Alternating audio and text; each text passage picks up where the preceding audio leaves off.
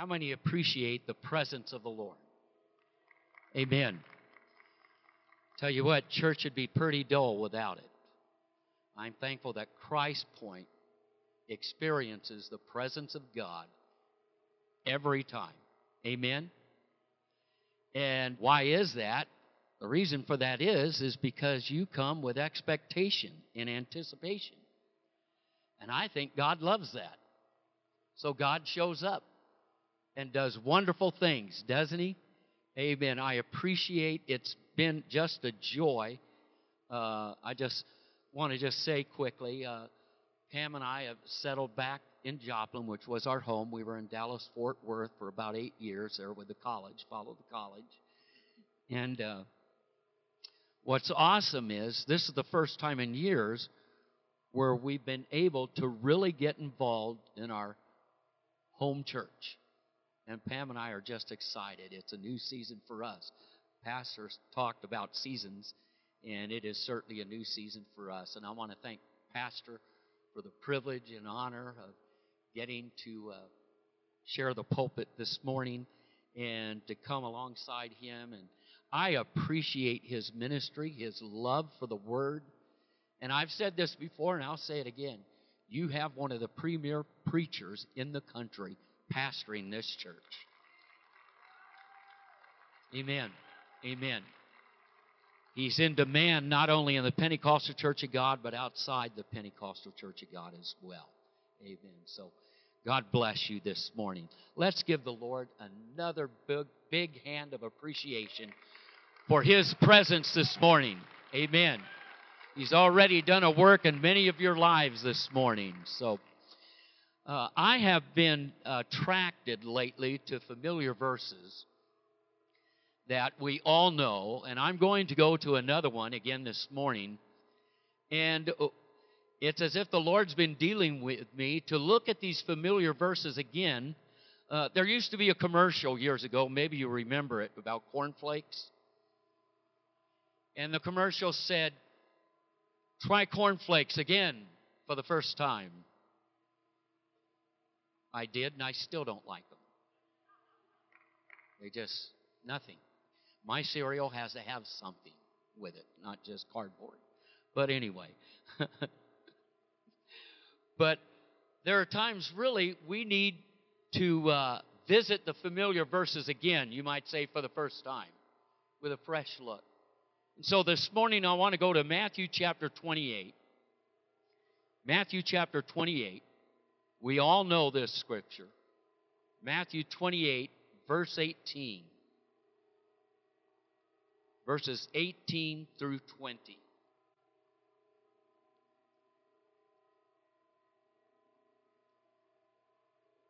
Well, there we go. And Jesus came and spoke to them, saying, All authority has been given to me in heaven and on earth. Go therefore and make disciples of all the nations, baptizing them in the name of the Father and of the Son and of the Holy Spirit, teaching them to observe all things that I have commanded you. And lo, I am with you always, even unto the end of the age. Amen. We know this text as what? The great what? The Great Commission. I want to look at it from a little different perspective this morning. I want to speak on the thought, the great assumption. The great assumption. Luigi Tarisio was found dead one morning with scarce a comfort in his home.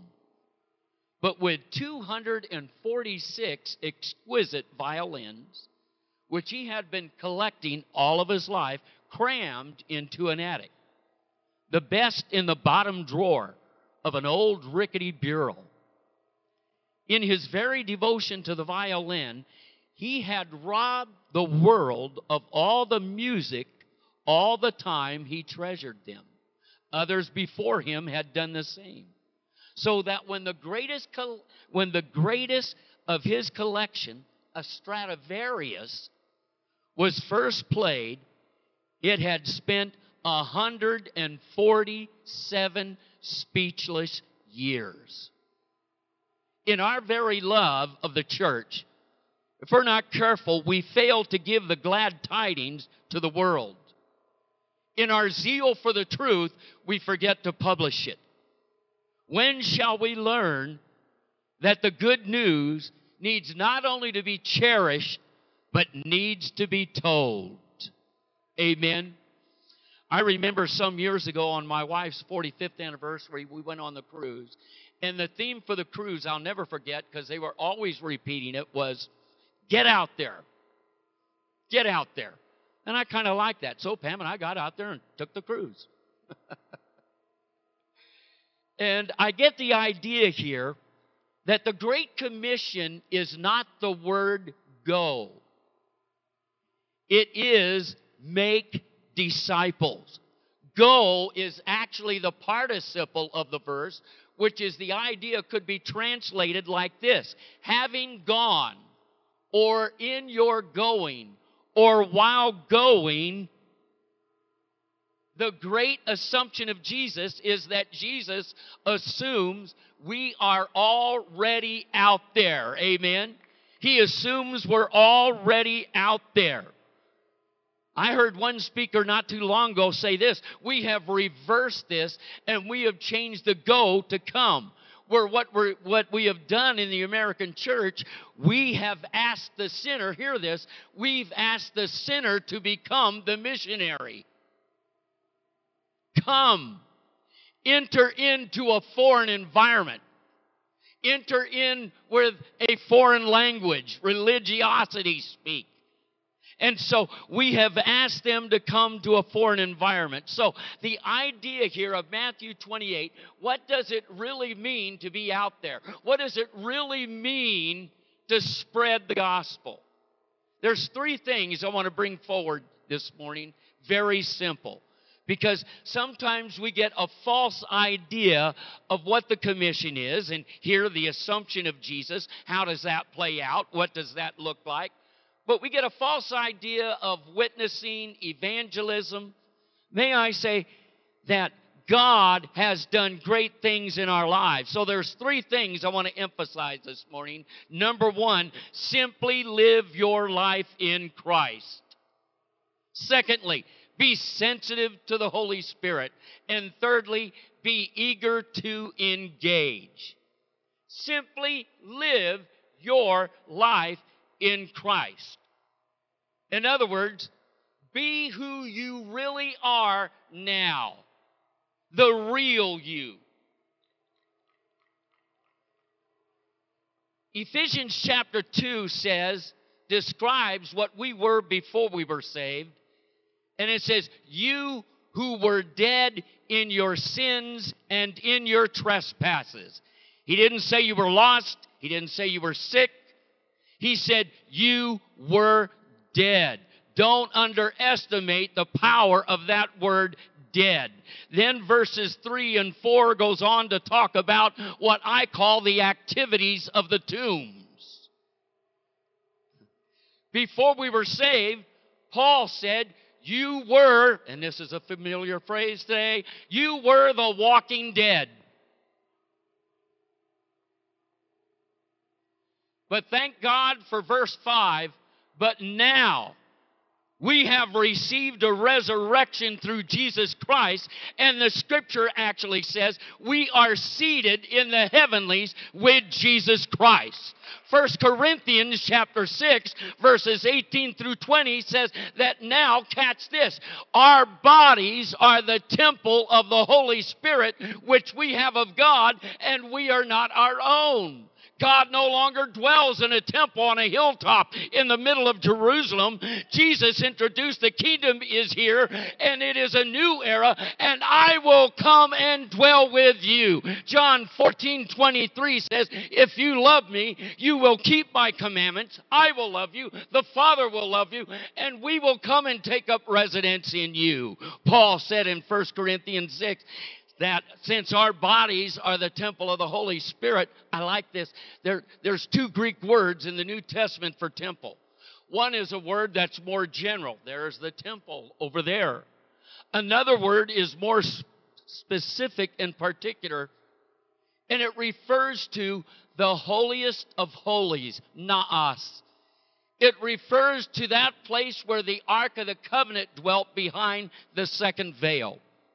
When Paul said, Our bodies are the temple of the Holy Spirit, Paul is saying that actually you are the naos of God. Your body is the holiest of holies of Almighty God. Our pastor, where we preached this week in Fresno, he, I love this phrase. He said, We are literally carriers of the presence of God. You know why the presence of God shows up here in our services? Because you bring Him in your anticipation and expectation. So, catch this. Before I was saved, walking dead. After I'm saved, a walking shrine of God. Glory.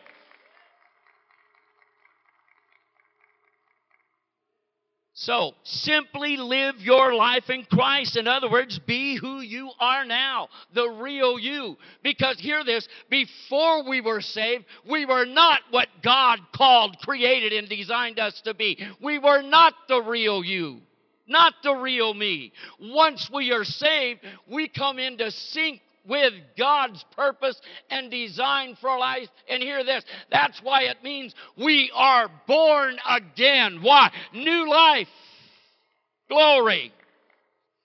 Now that you are saved, no pretense, you can be the real you, the one whom God created and designed you to be. Free, hear that, free, free to be the real me. Glory. Look at your neighbor, smile at him, and say, Free to be the real me.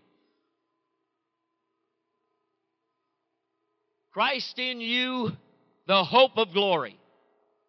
Second Corinthians chapter 5 verse 17 says, "Therefore if anyone is in Christ, he is a new creation. Old things have passed away; behold, all things have become new." Note, a new creature. When you get saved, you don't become a new and improved version like the 2020 cars that have just rolled out. No, it's still a Chevy Impala. It's new and improved. There's been some things added to it. Design's a little different, but it's still a Chevy Impala. No, when we get saved, you're not a new and improved version you become a new creature. Amen. Old things have passed away. Behold, all things have become new. Glory. So you have the before and the after. Ephesians chapter 4, verse 1, we see, I beseech you, therefore, brethren, that you walk worthy of the vocation wherein ye have been called what we were before salvation. Before salvation, as I said, the walking dead, what were we dead to? We were dead to God and the things of God. We were dead to His truth. We were dead to the life of God. We were not who we were meant to be, not the real self. But once we become saved, we become the real, what God has designed us to be. I love the book of Ephesians it's divided perfectly between the first three chapters and the second three chapters. The first three chapters talks about the wealth of the believer. And, and friend, if you ever get discouraged sometime, read the first three chapters of Ephesians and underscore every time the word in is used. In Christ, in blessings, in the heavenlies. I mean, it, it, it's awesome. In other words, the Apostle Paul, in the first three chapters of Ephesians, he shares God's treasure chest, and these treasures are now ours as his children. We are blessed. How many knows that? We are blessed.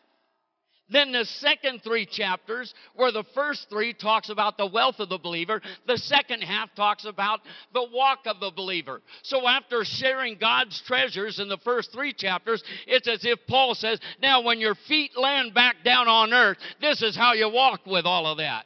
Walk worthy of the vocation then wherewith ye have been called. Chapter 4, verse 1 kind of acts like a conjunction. Sorry, I've been a teacher too long. But a conjunction brings two key thoughts together, and it's as if chapter 4, verse 1 ties both sections together, ties them together.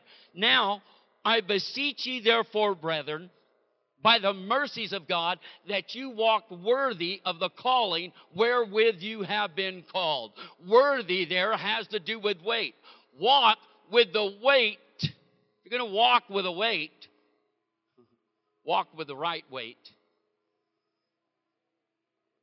Don't walk with a weight that keeps you stoop shouldered. That's why Jesus says, Come to me and exchange yokes. The one you're carrying, I didn't give to you. It's keeping you bent over. Here, take mine. It's easy, it's light. In other words, my yoke is suitable. Paul is saying this. He is saying, if you're going to walk with the weight of something, walk with the weight of the treasures of who you are now in Jesus Christ. Rather than make you stoop shouldered, it will put a spring in your step and a song in your heart. Glory. So walk with that.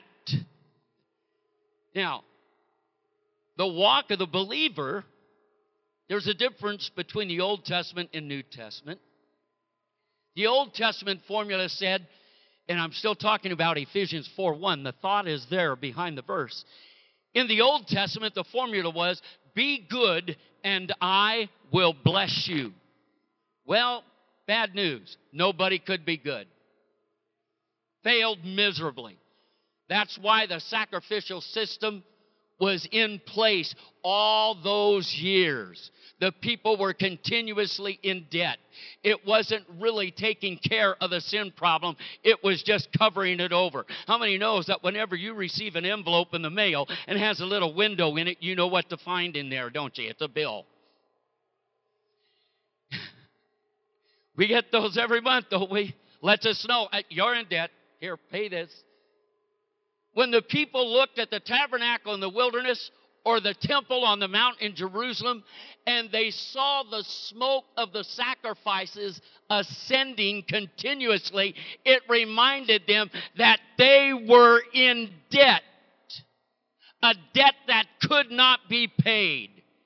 But I am thankful this morning that one came along by the name of Jesus Christ, who, according to Hebrews chapter 10, verse 10, was the perfect ultimate sacrifice, and the sacrificial system and the priesthood was done away with. And not only that, he loads us with his treasures and his blessings.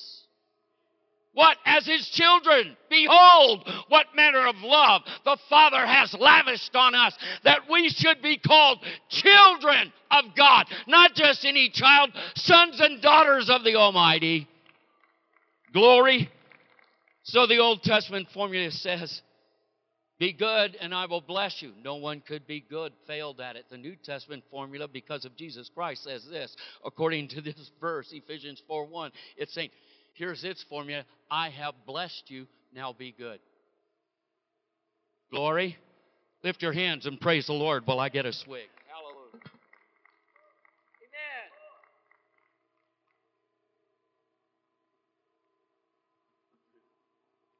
Big news past couple of weeks. Meghan and Harry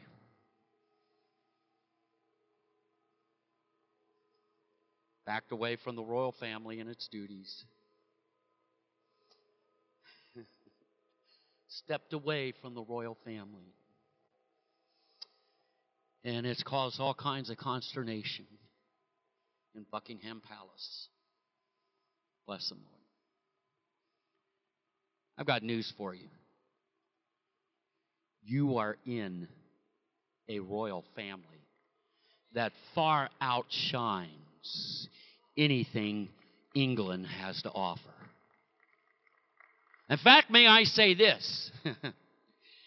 you can't escape this royal family, so you might as well take it on. With all of its benefits, all of its blessings, and all of its treasures. Amen. So simply live your life in Christ. Be who you are. The real you, not a, a, new you, but the real you whom God has called you to be. What you were before you were saved was a facade. It wasn't real. It was a lie. Now you are alive in God. You were dead to God. You were dead to the things of God. Now you become dead to the world, dead to sin, dead to the devil, and you've come alive to God and the things of God and the truth of God now lives in you. Jesus lives here, the Father lives here, and by the time he gets out of John 16, the Holy Spirit shows up. In other words, you are the walking shrine of God. Listen, the Father, Son, and Holy Ghost, the Godhead, the Holy Trinity lives right here. And if you need more than that to live victoriously, close up shop, go home, do something else. I mean, let's be honest. He's with us. Number two, not only simply live your life in Christ, be sensitive to the Holy Spirit. I love this. Verse 18 there in that chapter said, All power is given to me in heaven and in earth. Jesus says that. All power, not some, not part, all power in heaven and in earth is transferred over to me. How many knows that the enemy is the prince and power of the air, the God of this age? Yet Jesus declares all power. Satan doesn't have it. I have it. He's on parole and he knows it. He's on a short lease. He's as a roaring lion. I remember as a kid going to, uh, we born and raised in the Bay Area in California, and I remember going to the San Francisco Zoo as a kid, and it was feeding time where they were feeding the tigers and the lions we were standing back a little way from the cages while the zookeepers were going through there and they were throwing these big slabs of meat in there. And I mean to tell you, one didn't get over too far. It was right in between the cages, and a tiger and a lion were going after it. And I mean, the roaring was amazing. How many of you ever heard the full roar of a lion in person? Yeah. It's amazing, isn't it? I mean, it scares. Now, I was a little too old to wet my britches, but I'll tell you what, if I. It was scary. the Bible says the devil goes about as a roaring lion. There's only one real lion, and he's the lion of the tribe of Judah. Amen. So all power is given to me in heaven and in earth. Note, the Lord, therefore, never calls anyone without enabling them first. He doesn't shove us out there on our own. The Holy Spirit is carrying on the ministry of Jesus Christ on earth through you and I. Wherever we go, there goes Jesus. Wherever, the whole, wherever we go, there is the Holy Spirit. Jesus is not just a future conqueror, He is the conqueror. He was the conqueror 2,000 years ago on the cross. Didn't look like it that first day. Came across a little anecdote not too long ago about the Battle of Waterloo, where England under Wellington defeated Napoleon and his forces. And after battle was done, of course, England is on pins and needles waiting to hear the report. And finally, the report was flashed, but a mist rolled in. And so the only thing that England saw first was Wellington defeated. And then the mist rolled in. And it plunged England for a short time into great sorrow and sadness, consternation. But after a little while, the mist rolled away, Brother Doug, and the sign said, Wellington defeated Napoleon. And England erupted. There was a day on a Friday, just before the darkness rolled in, Jesus defeated. But on the third day, that mist rolled away, and we got the whole message Jesus defeated death hell, and the grave. The victory is ours already. Not in the future, but past tense. Present tense has an impact. He invaded hell and removed the keys of death, hell, and the grave. And that, hear this, that same power and authority now resides in you and I. He has granted us the power of eternity. Attorney to do what? To go out there and be Jesus.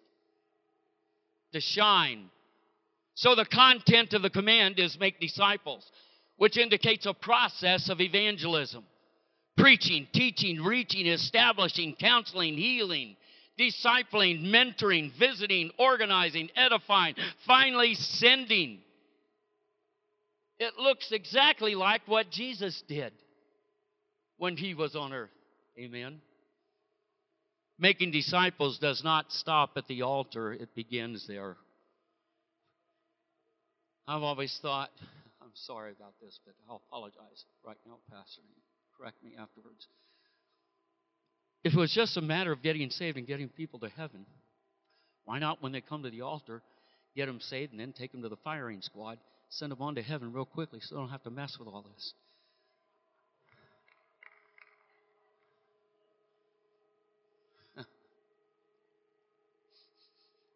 no. There's more to than just getting saved. Amen. So the idea here is the church is not just an organization, it is a living organism of which Jesus is the head. I want to thank God for this church. And I've told Pastor this in fact, I shared with the pastor where we were at in ministry in Fresno, California this week, shared with him some of the things that was going on here as far as discipleship, and he's excited. And I told him, I'm going to be putting you in contact with Pastor Tim because they're at the point right now their church is exploding. And isn't it awesome that being part of the great kingdom of God, we can advance His kingdom wherever we are at? Christ Point knows how to disciple. Amen. Amen. Come on, give it up. You are in a New Testament church that knows what they're doing and knows the purpose of God. Amen. So, the idea here is that we are making disciples. Thirdly, not only simply live your life in Christ, be sensitive to the Holy Spirit, but be eager to engage. There's such a thing as intentional fishing and spontaneous fishing. My brother in law, Pam's brother, who married my sister, uh, wonderful Christians. Wonder, uh, I mean, my married my wife's, married my sister, Pam's brother. Let me get it. Pam's brother married my sister.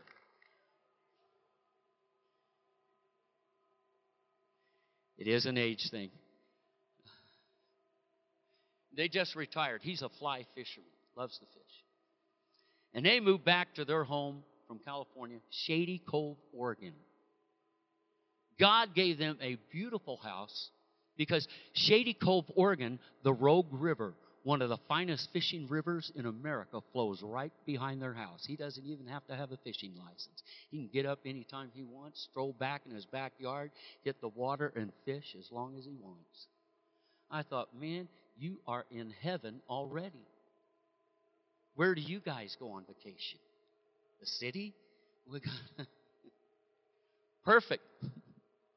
So he does spontaneous fishing and he does intentional fishing. May I say, Jesus has called us to fish. Amen. I said then, what's in fishing, what does that entail? Be eager to engage I've always said this. In fact, I said this one Wednesday night, but let me repeat it here. What's absent in our lives is not the presence of God. We already have that. How many know that? Raise your hand. We live, move, and be. We live, move, and our being is in God's presence. Amen.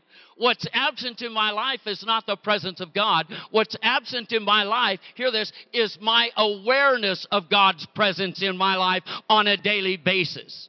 And so the more acute my awareness of His presence becomes on a daily basis, the more alive my faith will become, the deeper my roots will go, and the more presence and excitement and accomplishing God's purpose for my life will take place when I am more aware of His presence, not just when I'm here in church and with the Holy Huddle. I'm at Walmart. Let me tell you, Walmart's a great field. I'm not saying I go to Walmart a lot, but next to church, I love Walmart. Walmart's, yeah, if you're from certain parts, it's Walmart's.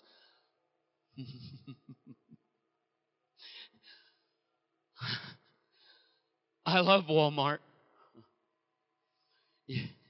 I'm not saying I've gone to Walmart so too many times, but we were sitting in church one Sunday morning, not this church, and I wrote out our tithe check, handed it to Pam to hand it up the aisle to the usher. She handed it back to me and she said, Could you change this, please? I wrote my tithe check, I made it out to Walmart.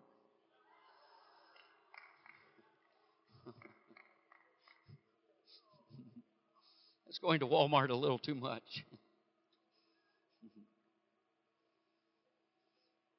Note, be eager to engage. If we are aware of God's presence, God's presence will keep us alert to our surroundings and our environment. Let me tell you, when that becomes acute in our lives, you won't need to look for opportunities many times. God will just bring them to you, and your spirit will bear witness with His spirit what to do and what to say. Be aware of our surroundings. God will bring opportunities your way. Amen? Remember when we were living there in Dallas, Fort Worth, and we had a 45 minute commute one way uh, to where we worked. And uh, we would drove through one part, a huge parking lot, shortcut, where you had Home Depot, Sonic, and Michael's, you know, a little shopping center, and we'd drive through this parking lot and going back and forth every day. Sonic, uh, there was this particular pickup that really attracted me. I mean, it was a nice looking pickup, a maroon pickup. And man, it was fixed up. And I noticed that as we went day after day, week after week, this truck was there many times when we were leaving for work early in the morning and still there when we got home. We were usually gone 10, 12 hours a day because of the commute. And I don't know, one day we were driving by there and uh, an impression, not it was not an audible voice, but an impression just basically said, you know what? I want you to find the owner of that pickup and I want you to tell that owner simply this God loves you more than you can comprehend. Jesus loves you. And I thought, okay, too much pizza, so I just. And every day I'd see that, and it still kept nagging my inner spirit. And of course, you tend to argue with, well, Lord, how am I going to do that? Just barge into Sonic and say, who owns the pickup over here? No, I was so hard headed, I'm confessing this morning. One day coming home, I went a different route so I wouldn't have to see the people. I'm being honest.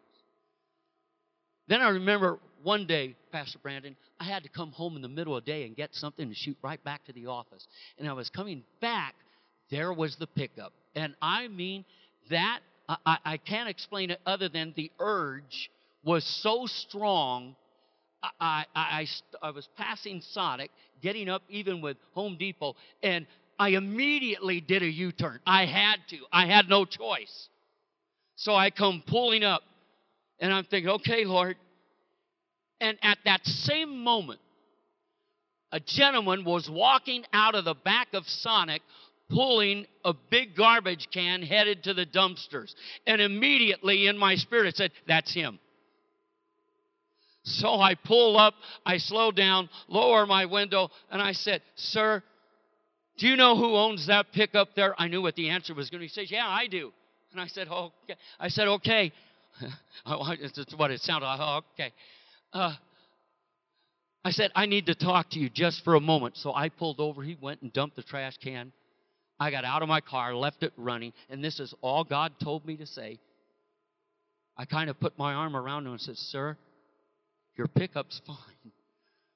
But I said, I'm just here to simply tell you Jesus loves you. God loves you more than you can comprehend. And the tears welled up in his eyes. And I hugged him, got in my car, drove off, because that's all that God wanted me to say to that man. I don't know what ever become of him, but God does. Let me tell you, serving the Lord is an adventure. Indiana Jones has nothing over you if we truly experience his presence and follow him. Be aware. When we are aware of his presence, he will bring opportunities to us. And then 1 Peter 3:15, be ready. But sanctify the Lord God in your hearts and always be ready to give a defense to everyone who asks you a reason for the hope that is in you with meekness and fear. Glory. Philip was at a citywide revival in Samaria. Things were going well. He was making the headlines every day with the revival that was taking place there. But the Lord, the Spirit came to him, told him to leave the revival and head south into the desert. He obeyed the Holy Spirit's prompting. And what happened? He, we all know he came to a man in a chariot reading Isaiah, the Ethiopian eunuch. Philip approached him and said, Do you understand what you're reading? And the man said, Is this man is this speaking of this prophet or someone else? And i love what the scripture says. The scripture says philip simply opened his mouth. He was already full of the presence and the truth of god. He didn't have to hand him a track or memorize certain things which are good but it flowed out and shared christ. And when it was over with this man was saved baptized in water right there on the spot. Philip went on his way. This Ethiopian eunuch went on his way, who was a treasurer in the courts of Candace. And friend, when it was over with, he left a citywide revival to minister to one individual who went to his nation, and a nation came to the Lord. Only God knows the future. Only God knows what's out there. That's why He wants us out there to shine for Jesus. Be yourself. God saved you. God has empowered you. God has anointed you. God has sanctified you. Hear this God believes in you. For me to live is Christ and to die is gain, the apostle said. So, in closing, let me say this the assumption of Jesus. The assumption of Jesus precedes the commission. Get out there. While you're out there, make disciples. Jesus does not send his disciples out forth helpless and hopeless. We already have all the equipment we need to accomplish the task. We need only to get out there. And may I say, in your life, and what's going on here in this church and congregation in our services, there is such a thing, Pastor, that I believe is called attraction. There's an attraction coming. What do you mean? When the power and presence of God shows up, lives are saved, lives are healed, lives are baptized in the Holy Ghost with the evidence of speaking in other tongues, when demons are cast out, when miracles are taking place, the crowds will start to come as well. Not there'll be a harvest out there, but there's going to be a harvest in here. Why? Attraction on your jobs. People will be attracted to you. Why? Because you're living the real you in Christ. They will want to know what is it about you? How can you talk like that? How can you treat me like this after I've done what I've done to you? I'll tell you why. You are Jesus. Glory. Come on, glory. Say it with me glory. We only need to get out there. The attraction's coming. I say that from the Lord right now. Attraction's coming to this house, and attraction is coming to your lives. And we're going to hear testimonies of people coming, of how people have come to the Lord and how they've shared their faith, and they didn't go looking for it. It's coming. We're going to hear these testimonies, and that's only going to generate more excitement and expectation. Hallelujah. Somebody said this is a good life. You bet it is. It's a good life when you've surrendered it to the Lord. So, we have no excuse. The world of harvest awaits us. So let's get out there and shine.